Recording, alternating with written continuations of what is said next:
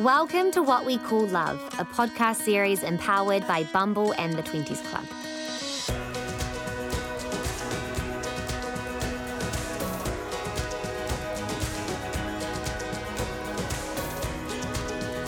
I'm Madeline, and we're back for part two of our episode on dating and disability. Now, if you haven't listened to part one with Shakti, I'd recommend starting there just to give you some context on the topics we're about to dive into. Or if you're notoriously impatient like I am, you can stay right where you are and I will introduce you to Bex. Bex is 27 years old and she's engaged to a guy called Mitch.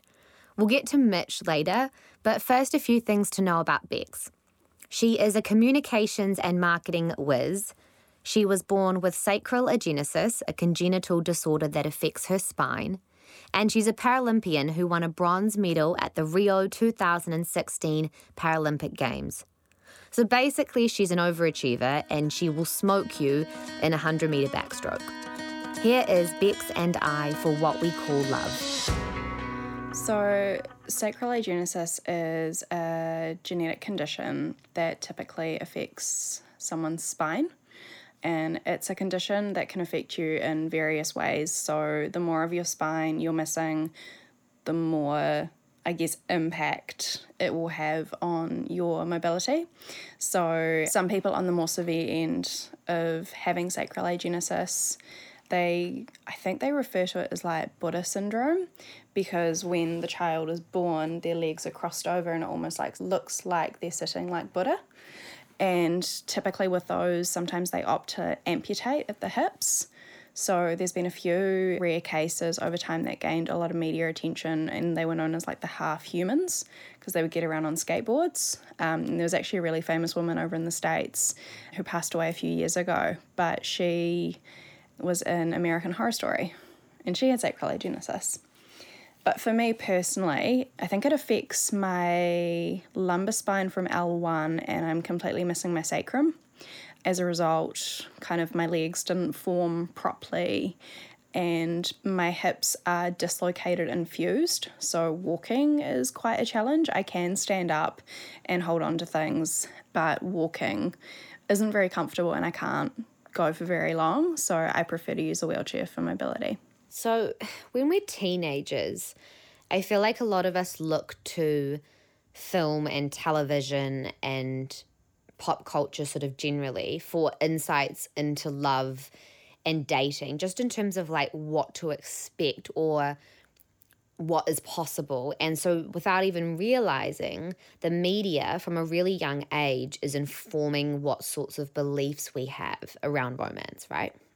Growing up with a disability, what do you think the implications were of not seeing yourself either accurately represented or just sort of represented in any capacity in mainstream media? I think growing up with a disability and having never known any different my whole life, I didn't really recognize it when I was younger. So I always just saw my life as being normal and the way I did things as being normal, even if I did them differently to other people. And I constantly had this idea reinforced in me when I was a kid that, oh, like I completely forgot you used a wheelchair, or I completely forgot you were disabled because I would just adapt and do things so independently. But I definitely think as you get older and you start to notice those difference, your friends are getting boyfriends but you're not, or you have a crush on a guy and those feelings aren't reciprocated. And, you know, romantic comedies, which every girl grows up, you know, loving to watch, and I was no different. You know, I think it does start to instill this idea in your head, whether it's conscious or not, that love is for able bodied people and not for people with disabilities. And as someone who grew up loving those movies, wanting, you know, the fairy tale romance, the wedding, the family, and all of that, it was such a conflicting thing as I got older to be like, is this going to even be a thing for me? Yeah. And then, yeah, it's really hard to kind of, when you start to notice the difference, wrap your head around it. And I definitely think once I started dating, that you know, it was just this constant process of being rejected and, you know, being like, well, why can't I have what everyone else has? And why are there no movies that are telling my story? Yeah. Or the stories that were telling my story were riddled with pity and, you know, death. And it was, disability was is never shown in media in a positive and kind of way that shows our lives as being worthy of living Yeah. and living not- fully. They don't show the lives of those with disabilities in the same wholeness. Like I think about that movie, Me Before You. Perfect example.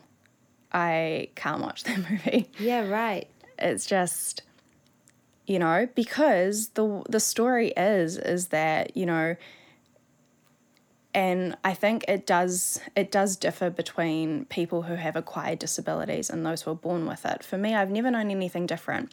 So I've always really struggled to understand the way the world views me. Because to me, I am independent, I am capable, I you know, am like everyone else in my own view, but 99% of the world don't view me that way. Yeah. And I think when you acquire your disability, you know, you've lived a portion of your life on the other side.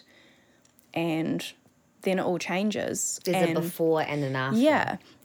And I understand the the the rhetoric or the storyline in that movie was that he was really struggling to come to terms with, you know, going from being a perfectly healthy, attractive, able-bodied male to being someone who had quite a severe accident that left him quite Paralyzed. immobile Yeah. and paralyzed.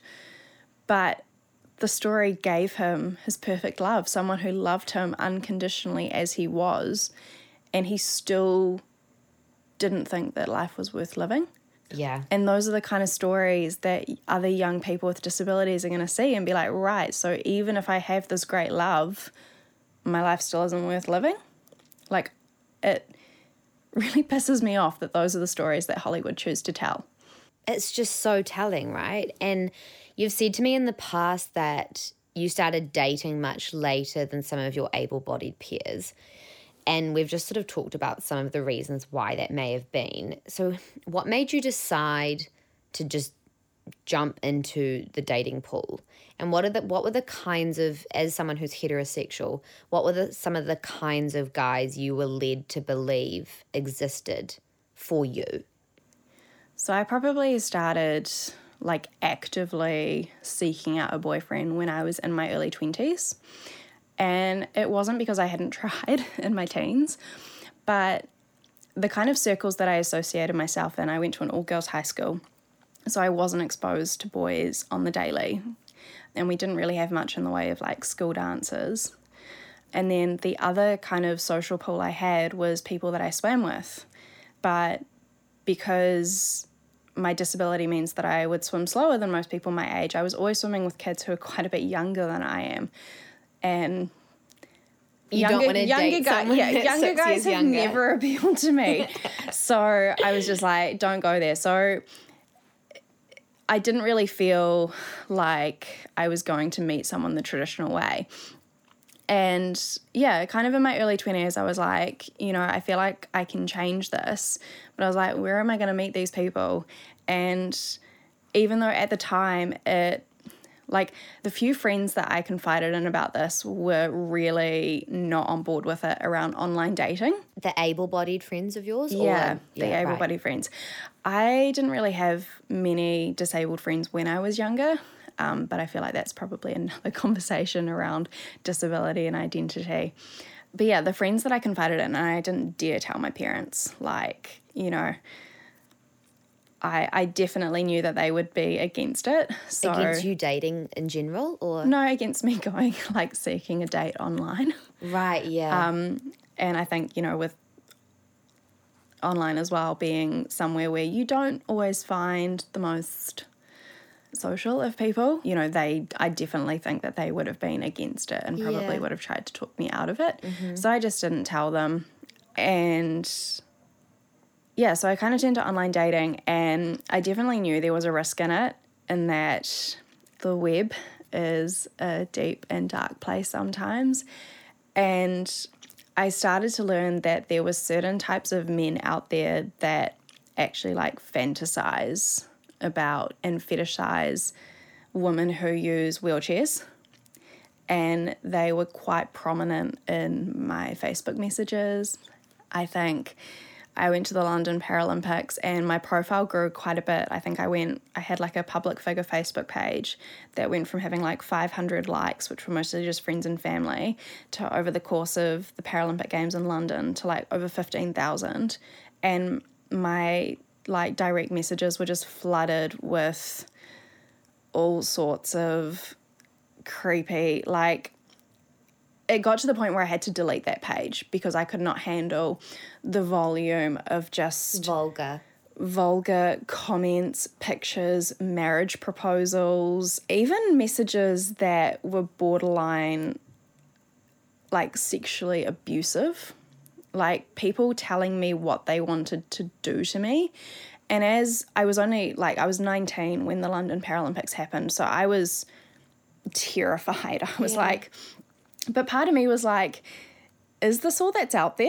Like, These is two extremes, yeah. right? Is it going to be, I'm either going to have to settle, like, am I going to just have to settle for whoever wants to go out with me? And because, you know, those were my interactions were either like finding men online or, you know, sifting through these messages and being like, right, so the least creepy I'll consider.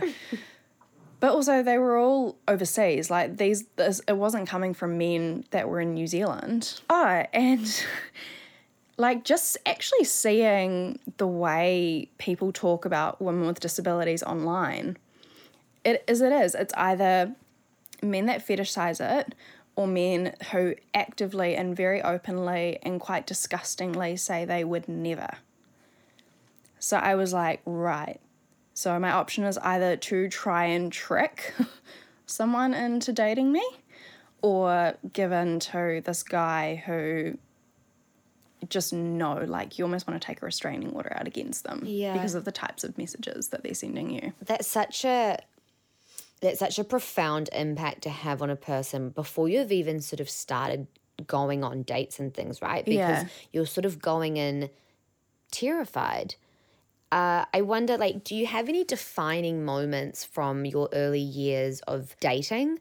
And were there any sort of m- moments that you remember that made you think, oh my God, there are good guys out here? Like, this could work for me?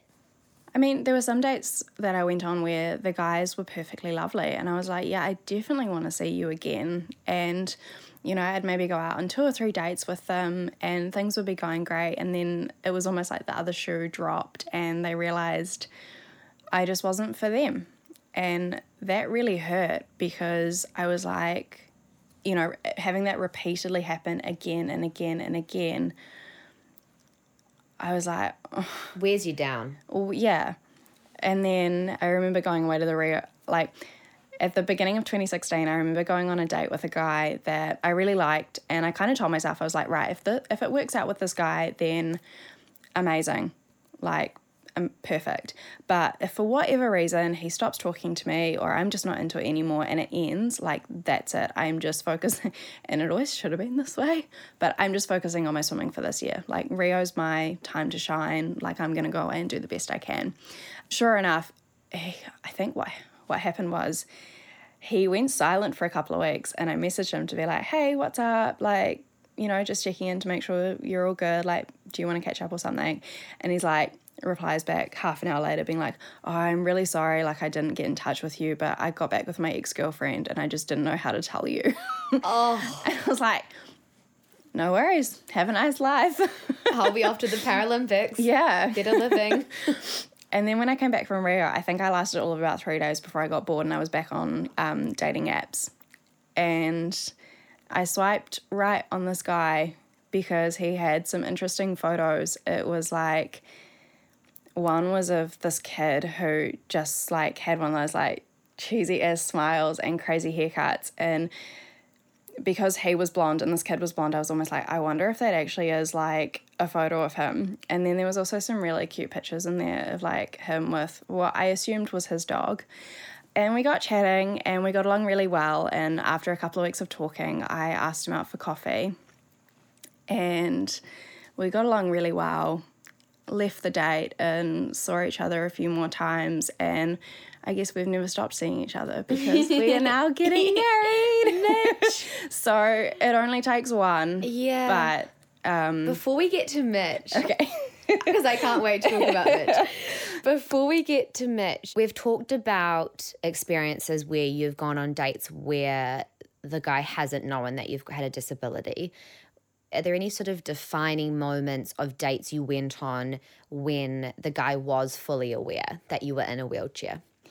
Yeah, I remember going on a couple of dates with a guy, and they were, it was going really well to begin with. And then I remember on our first date, he had asked me, you know, what my condition was, and we kind of had like a little discussion about it. And then the next date we went on, he had actually gone away after our first date and Googled my condition. And we were sitting and we were having a conversation about it and he goes oh yeah like i looked it up and you know it was mansplaining all these bits and pieces about my disability to me that weren't actually relevant because i don't think he quite understood that sacral agenesis was a spectrum of severity so he was like you know trying to tell me like the level of function that i should have Oh, my. and you know i looked into it and you know I can't even like for the life of me remember the specifics of it, but there was some weird stuff in there, like just around incontinence and like having children, and I was just like, So he was trying to mansplain to you your experience of your Yeah. condition that you were born with. from what he 27 found, years ago. yeah, from what he'd found on Wikipedia, Oh my and I was like, mm, I'm not really into this. Like, Was that, did you, like, how do you respond to that? Do you just sort of nod or do you say, I think I know my condition, but thank you. Well, I think because I, I quite because I quite liked him, Hmm. like we seem to be getting along really well. I think I almost like kind of like justified it as oh he cares. yes. But looking back on it, I'm like that's a weird thing to do. Like It's almost like a form of gaslighting, right? It's like, yeah, and also I don't particularly like it when people take too much of a medical focus on disability because that's when it can become quite negative and very, you know, it's your fault that you're disabled as opposed to I'm living in a society where things aren't built for me and that's not okay. exactly. Yeah. That's what I actually hoped this interview will do is remind us that able bodied people often forget that for the one in four Kiwis who are disabled, you have to live in a world that isn't designed for you to thrive. That's the problem. The problem's not Yeah. you guys. And I think that that is where, you know, looking back on most of those bad dating stories where the guy was definitely coming at it from the the issue with the situation is you, not everything around us. Whereas I think Mitch very much views it from the perspective where he agrees that it's everything around us that's the issue, not Yeah. me.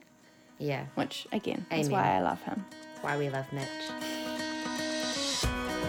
Isn't it funny how, just as we've reached a point in society where we feel no shame around using dating apps, there's still a lingering stigma when it comes to making new friends online? Bumble is the first app of its kind to bring dating, friend finding, and career building into one social networking platform. Bumble BFF is a place where you can find platonic connections in your current area. Whether you're looking for a new friend for life, a workout buddy, or even just looking to make a connection with someone while traveling, Bumble has someone for you. I know that, like in date mode, it's easy to feel like you should be extra picky when swiping right or left on a person, but it's also important to try and give them a chance. Who knows, that next swipe right could be your future best friend.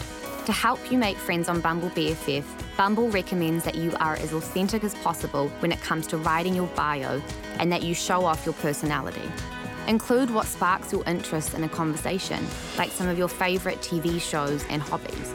Download Bumble today and make the first move. One app, three modes, one mission. Online dating services like Bumble have brought with them so many new opportunities. but also some challenges. And for someone with a disability, it can be hard to figure out how much you want to reveal about yourself online. So, what advice would you give someone with a disability wanting to set up a Bumble profile? Because that is a hard decision to make. Do I want my wheelchair to be in these photos? Do I want them to get to know me first? How did you navigate that? I went every single which way over the four years that I was probably using dating apps. I went from not including any information at all to having no photos of myself in a wheelchair um, to having all the photos that I had on my profile in my wheelchair and information in the bio about my wheelchair to just having maybe like one or two. But I definitely think that a positive to look at is your disability can be a really great filter for finding the right people. And I always found that, I mean, if you're looking for an ego boost, go for no disability at all because I would always get, you know, maybe double, if not triple, the matches if there was no trace of my disability. But then the number of people that would unmatch me or say awful things or ask really inappropriate questions or accuse me of catfishing them. Right. Would be if there was no trace of my disability. And then also, you invest a lot of time in talking to people on dating apps. So, and I always found that I was extremely nervous and anxious when it got to a point where someone would ask me out or I wanted to ask someone out, that I was going to have to tell them about this thing about me. And if I really liked someone, I would just freak out because I was like, crap, what happens if they unmatch me? Because I would say nine times out of 10 they did. Yeah. Like, mm, they didn't want to know me as soon as they knew that I used a wheelchair. Did you have any experiences where you matched with someone and you hadn't uh, mentioned the fact that you were in a wheelchair, and then you went on a on a date with them, and you didn't have a positive experience with them, recognizing that you were disabled? Yeah, I had two. One was a guy that I matched with, and like literally the first thing he said to me was, Hey, like I don't like talking to people on here, let's meet up for a drink. And I was like, Well, we literally know nothing. Like, he could be a serial killer or a weirdo who chews with his mouth open. and Just as bad. you know, he's he's you know, just asking me to go out for a drink. Like I felt there was no social contract where I needed to tell him anything other than what he'd seen in my pictures. And I got there and, you know, he gave me a hug when we first met and we went into the, the bar and the conversation really flowed. Like I felt like we were really getting along. Like he was super polite, super lovely. And then we kind of settled the bill. I don't remember well to remember who paid or anything, but we left and when we left, he was super quiet and like we were walking together and we got to the lights and he was kind of just like looking here like he hadn't really looked at me. And idiot me decided to break the ice by being like oh so like what do you think about my wheelchair? And he and literally like stone cold was just like yeah i wish you told me about that beforehand. And then like something out of a movie the little green crossing man went green and he just walked off and i was like And left you there. cool and again like no no time or effort had been invested in this relationship at all other than the hour or so that we were Yeah. having a drink and some food together but it Didn't hurt. owe him anything. He didn't No. owe, you know? but like it still didn't really hurt any less coming from a complete stranger. And then the other experience that I had was this guy that I agreed to meet up with, and then like a couple of days before the date, he asked to add me on Facebook. And I was like, oh, so he's gonna go and look through all my photos. So he's gonna know I'm in a wheelchair. I show up to the date, he never showed up. The first and only time I've ever been stood up. He didn't he didn't show up to the date. No, and it's What was the plan you'd made? we were just meeting for drinks after work in Takapuna. And I got there and like I got a drink and everything. Like I literally did not see it coming. And I even told the waitress who brought me a oh. drink that I was meeting a an app like a, a dating date. app date. and so she brought me out my drink and then he just never showed and I waited for like a half an hour and then I went in and they almost made it worse by being like, Oh, this one's on us. I was mortified, like Oh. absolutely mortified. Like I sent him the most scathing message being like, You just don't do that to people and then blocked him. What an absolute piece of work. Yeah. Didn't even have the audacity to send you a message and say I've had a change of heart. Just didn't show up. Which seems like the perfect opportunity for us to bring in the redemption story, which is the fairy tale known as Mitch. yes. Okay, let's talk about Mitch. So you and Mitch met four years ago. Mm-hmm. What was your first date like, and what made it feel different to other dates you've been on? So I know we've just talked about bad experiences where the guy, where I'd never had the conversation with the guy about using a wheelchair. And I don't actually remember, I'm pretty sure I didn't tell Mitch before we met for our first date explicitly that I used a wheelchair. There was a photo in my profile that had me using my wheelchair. It was actually like a bit of a flex. It was my um, Paralympian? yeah, it was actually, I think it was after I'd won my bronze medal. and it was me with my bronze medal on and my That's tracksuit on pool deck looking like a drowned rat, but I was proud. So Exactly what I would do. that was my that was my photo on my profile of me in my Big wheelchair. flex. So I kind of just assumed because like I was starting to really like him by the time I asked him out for coffee, and I was like, How long like, had you been talking for? Mm, a week, two weeks maybe. And like I was really starting to like him. So it was again that dilemma of do I say something, do I not say something? And in the end, I don't think I did. So I was actually quite nervous going into the date because I was like, I'm I'm going into this on the assumption that he's like seen the wheelchair and that he's like totally cool with it. And it never came up on the first date. Like, you know, it was like we were friends catching up for coffee and the conversation flowed and we were getting to know each other really well. And it was just a super lovely afternoon over coffee and waffles. Um, In Milford, so lovely. And afterwards, there was no kiss on the first date. He gave me a little hug afterwards, and Was there any talk of a second date on the first date? Oh. Like, how did you know it had, like, could you just tell it had gone well? yeah, Yeah. And I think, because again, I was like, oh, he didn't kiss me on the first date. Like, is this just like a friends thing? So when I got back to my car, I just kind of like sent him a text message straight away being like, hey, like, I just had the greatest time. Like, I absolutely loved meeting you. I'd love to do it again. And then, yeah, he eventually messaged back to be like, yeah, I'd love to too. And then I think we met up, it would have been about a week later.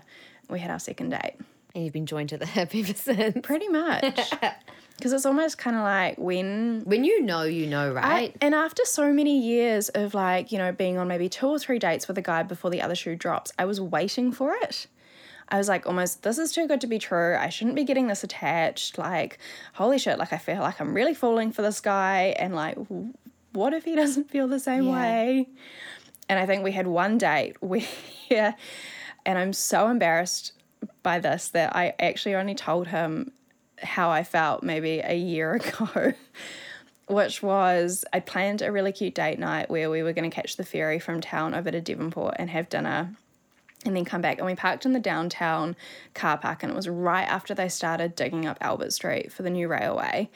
And we left the building and realized that the exit we'd gone out of there was just stairs and there was lots of them and I was like crap this is like date number 5 with this guy I can't I can't go full like full in right now and ask them to carry me down the stairs so he offered to go away and like find some help because I think we were like locked out. Yeah, we were locked out. We couldn't get back into the building, so he had to go down the stairs and round to try to find someone to let us back in. And he'd been gone maybe like 10, 15 minutes. And I was starting to get a bit nervous. I was like, okay, he's been away for a little while now. And then after about half an hour, I was like, the thought started creeping in of being like, is he coming back? And I was like, at what point do I call my dad to come and pick me up and be like, my date has abandoned me on the top of the stairs of the PWC building On date five. on date five? and like literally five minutes later, he reappeared with a security guard. And you had completely thought, mate, oh my God, this yeah, guy's I was left me. like, oh my God, he's figured out it's too hard. It's too hard to be dating a girl in a wheelchair and he's just done a runner. Oh my God. Which just shows you that that residual trauma of Yeah. the experiences you'd had in your formative years, those things like don't leave us. and they often resurface when we think we've healed from that trauma. Yeah, definitely. Yeah, and and even for like the first few months, like it literally, I think even maybe for the first year, it was almost like I was waiting for something to happen. I was waiting for him to figure out that it was too hard to be with me because literally every other guy that I dated before that had showed me exactly that. Because whether they ghosted me or outright told me, I knew what the reason was. And it wasn't that, you know, they just weren't into it, it was that they weren't into it because of my disability. What do you love about Mitch? I love how he is just so kind and nothing is ever an issue. I always get asked by people, you know, when did you have the conversation about your disability? And, you know, when, you know, how did he approach it and what kind of questions did he ask? And it's never come up. And the only conclusion I can draw from that is because it's never mattered to him, which I think even on some level still blows my mind after just years and years of fielding questions about whether I can have children, whether you're going to have to look after me, whether you know, we can even have sex, or, you know, all of those incredibly personal questions that people just seem to think they're entitled to the answers to. It's just never come up. And, you know, we moved in together, and I moved into the flat that he had been living in, which wasn't accessible. It had like a massive step up.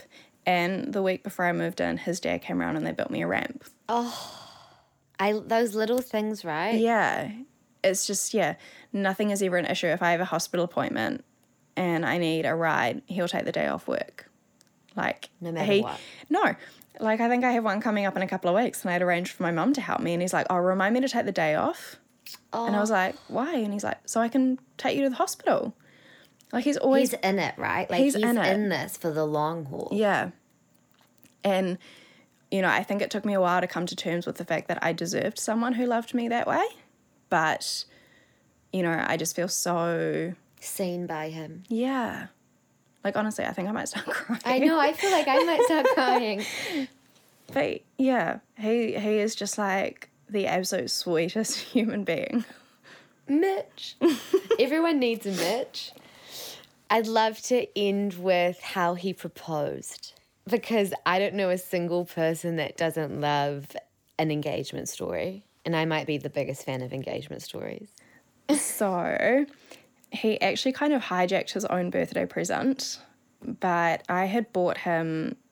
There's this accommodation in the South Island called the Pure Pods, which I guess the easiest way to describe it is someone's bought a whole lot of land in Canterbury in the Mackenzie country and they've put these gutted shipping containers lined with glass on them and like kitted them out with stunning like bathroom, little kitchenette, and a bed and he's always been a fan of stargazing.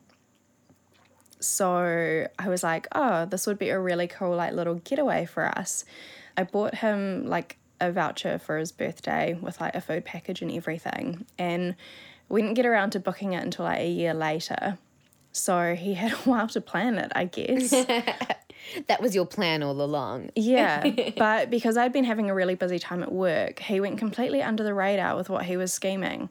Like, I, in hindsight, why didn't I question the fact that he booked a suitcase for an overnight trip to Christchurch when he's literally the kind of guy that packs like two t-shirts, a spare pair of undies, and a toothbrush. And as women, we're like the best private inspectors, right? Like yeah. we are detectives. But I think just because I'd had such a busy time at work, like it went completely unnoticed. Like oh I didn't God. question it at all. But he had packed away in his suitcase a whole lot of pillows and blankets and to do like a little picnic set up on the deck of the Pure Pod. And we set it up, and he told me it was under the guise of doing it for the gram, like to get and some good gram didn't... photos. And I still didn't click. I still hadn't clicked. So he set it up at sunset because he's like golden hour, like good photos. He's like the perfect Insta fiance, husband, boyfriend ever as well. And You're like, wow, Mitch really takes my Instagram seriously. Like, this is exactly this guy is marriage material. Well, like any other time, he'd take the piss out of me for it. So I was like, He's finally getting it. so I was like, it is kind of a little bit weird that he's like worried about the photo right now.